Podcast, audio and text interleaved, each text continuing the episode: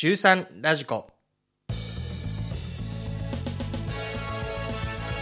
中学3年生の皆さんお元気ですか？中3ラジコ6月第3週目の放送をお届けします。お相手は中学3年生の子供を持つ父親代表中澤信之です。この番組は中学3年生という一生に一度しかない大切な時間をあなたらしく悔いのないように充実して過ごしてほしい。そんな願いを込めてお送りしています。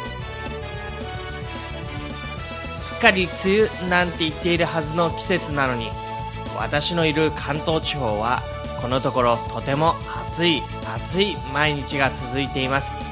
もう夏という感じですね。あなたのところではいかがですか？夏といえばプールですね。プール。私は泳ぐのが苦手だったので水泳の授業が大嫌いでした。25メートルとか50メートルとか泳ぎなさいって言われるととってもしんどかったなーっていうのを思い出します。高校でもね水泳の授業があったんですよ。あれってすごく嫌でしたね。遊びでプールに入るのは楽しいんですけどね、えー、今回の週3ラジコ競争することというテーマでお話をしていきます競争というとあなたはどんなことを頭に思い浮かべますか？運動会で徒競走するのも競争ですね。給食のおかわりも競争。部活でレギュラー争いをするのも競争です。もちろん、勉強も順位を上げようと思って頑張れば競争になりますし、私はこの子が好き、あの人もこの子が好き、となると、それも競争になります。中学生でも、大人になっても、競争というのはなくならないものなんですね。今日は、この競争というものについてお話ししましょう。競争にはどんないいことがあるのでしょうか？反対に競争にはどんな悪いことがあるのでしょう中学3年生のあなたが競争と言った時にどんな風な心構えで臨んだらいいのかそんなこともお話ししたいと思います。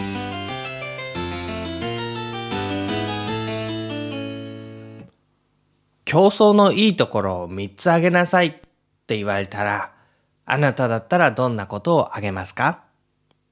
私は3つこんなことを挙げてみました。1つは、やる気が出るということです。競争ということは相手がいます。相手も頑張っています。それに負けないようにと私も頑張ろうと思います。その競争によって相手よりも自分はこのままじゃいけないという気持ちが出て、そこに努力が生まれたり、また技術や能力の向上ということが出てくるでしょう。もう一つは、全体的なレベルが上がる。全体的なレベルが上がるということです。スポーツチームなんかだととてもわかりやすいと思います。同じポジションを3人、5人で争うということになると、その時にはそのチームはとっても強くなっていきます。というのは、一人一人の技術が上がっていく。そのところに活気が生まれてくる。チームとしても上へ、さらに強くっていう雰囲気が出てくる。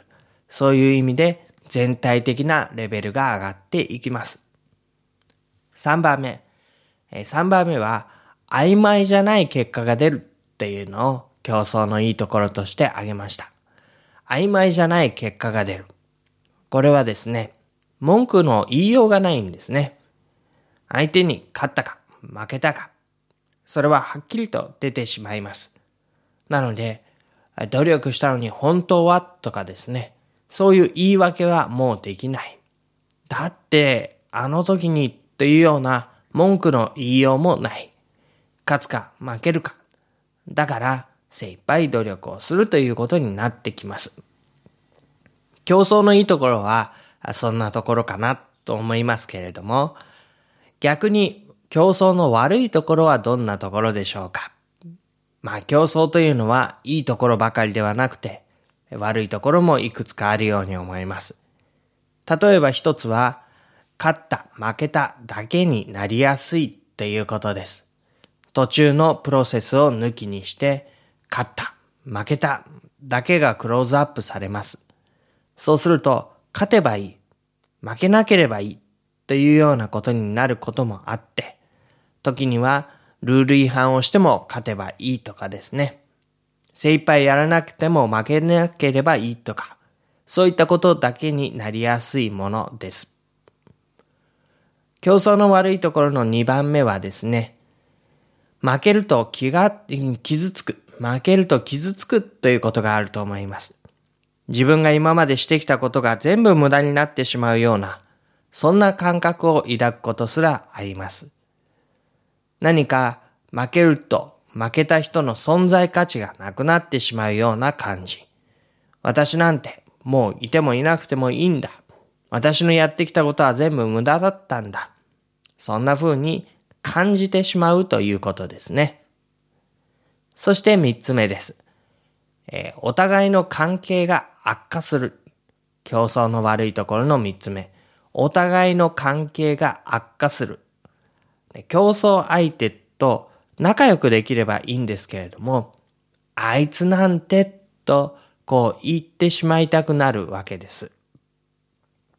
ノーサイドという言葉があります。まあ、サッカーとかラグビーとかでですね、試合が終わることをノーサイド。こちらのサイド、あちらのサイドっていうことはもうないよ。みんなラグビーを一緒にした仲間、サッカーを一緒にした仲間だよというそういう表現になります。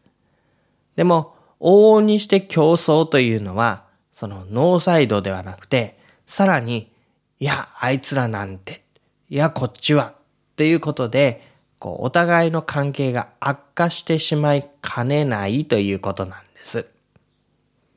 で、そんな競争のいいところも悪いところもあるんですが、中学3年生の皆さんには、ぜひ3つぐらいのことを知っておいていただきたいと思います。それは、えー、競争から逃げないということが1つ目です。競争はいつどんな時にも起こってきます。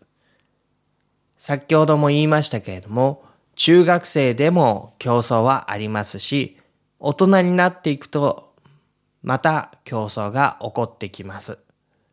学校に、上の学校に進んでいけば進んでいくほど、その中での競争もあります。働けば、働いた環境の中での競争もあります。家で、家庭で家族を持ったとき、そこにも競争はあります。おじいちゃん、おばあちゃんになっても競争というのはいつもあるんです。だから、競争から逃げないっていうことが大切です。競争ってこういう悪いところがあるから、私は競争はしないと言って逃げてしまわないこと。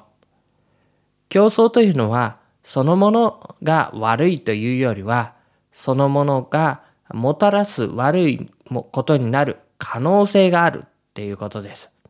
ですから、悪いことにしないように競争に挑んでいくっていうことが大事なんですね。関連して2番目のことです。競争というのは、競争までが大事なんだ。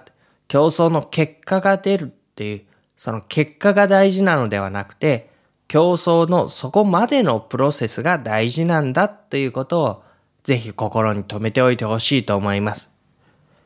結果ではありません。そこに至るまでに自分がどんな風に努力をすることができたのか、どんな風に成長をしたのか、できなかったことができるようになったり、今までできていたことにさらに磨きがかかったり、その中で自分自身の自信が増えていったり、また自分のこう潜在的な可能性ですね。ああ、自分にはこんなところがあったんだっていうところを発見したり、そういうそれまでのプロセスですね。結果が出るまでのプロセスが大事なんだっていうことです。競争から逃げないというのは、その競争に向かって自分なりにしっかり取り組む、そのプロセスが大事ですよ。これが2番目のことです。さあ、3番目です。中学3年生として競争に臨む心構え。3つ目のこととして知っておいてほしいのは、競争の後が大事なんだということですね。結果じゃないよと言ったのは、結果が出た後のことも大事なんだよということです。もちろん、結果が出るまでのプロセスというのはとても大切なものですけれども、それと同時に結果が出た後どうするのかということもとても大切なことなんです。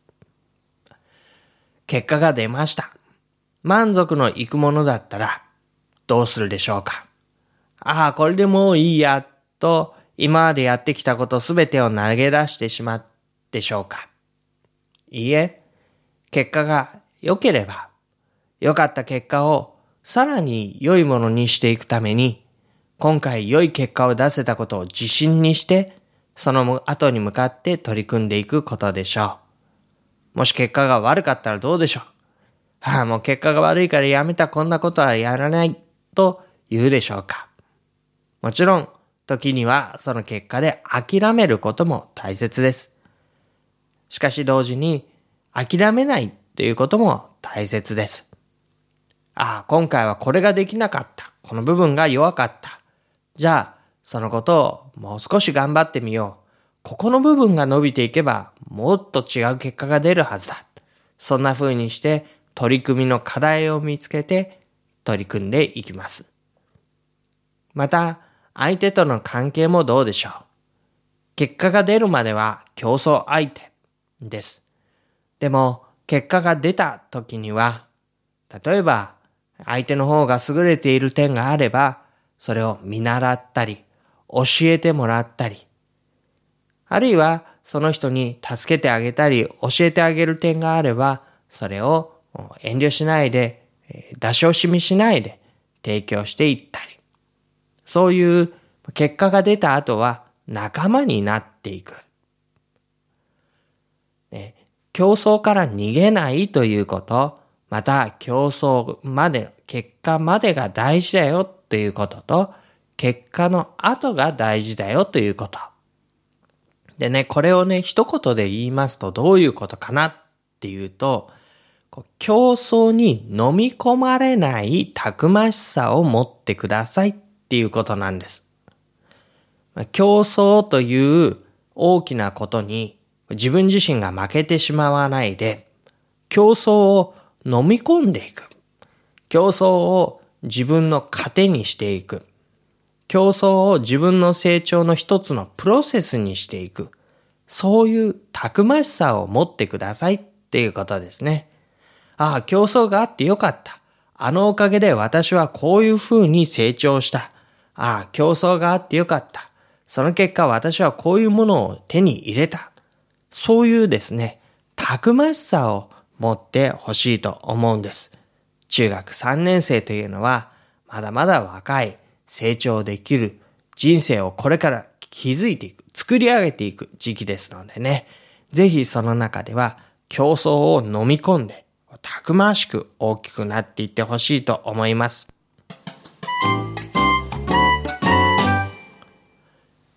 中学3年生ということで、少しいろんなところで目にした資料なんかの話もしていますが、え今日はですね、教室の冷房という話をしたいと思うんです。え文部科学省というんでしょうかね。え学校のことを取り扱っているところが調査をした。3年ごとに調査をするんだそうですけれども、その調査結果が発表されていました。それは、えー、公立の学校に、えー、教室に冷房が入っているかどうかっていうですね、そういう調査だったんです。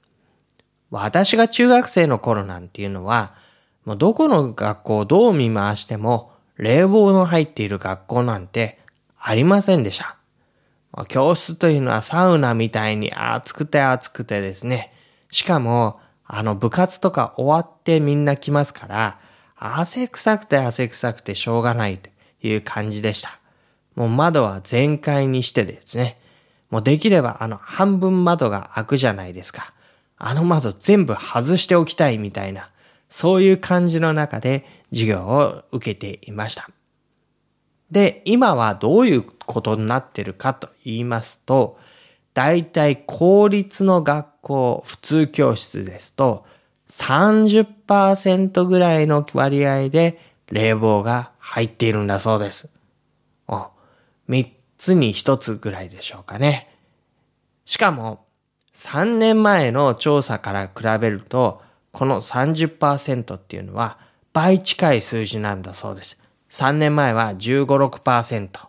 でも、この3年間の間に設置が進んでいって30%になりましたよっていう、そういうレポートが出ていました。あなたの中学校、教室は冷房が入っていますか？どうでしょう？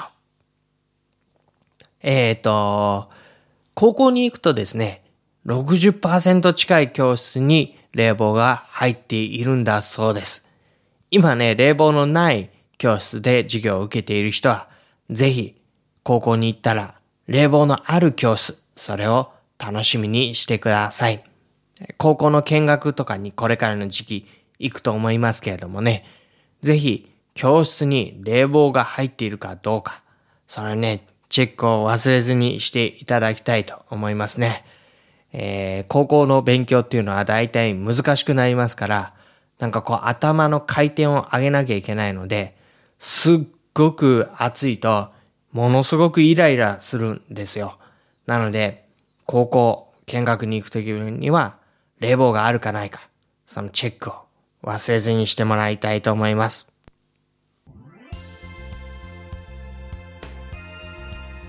6月第3週11回目の中3ラジコお送りしました。いかがだったでしょうか？えこの中3ラジコですね、この頃なんか積極臭いなぁと感じているんですね。どうしてもこう内容を準備していくと、中学3年生にこうしてほしい、ああしてほしい、ああしなさい、こうしなさいっていう感じになってしまいます。良くないなと思っているので、そうじゃなくするために、えもう少し頑張りたいと思っています。お送りしたのは中澤信之でした。また次回をお楽しみに。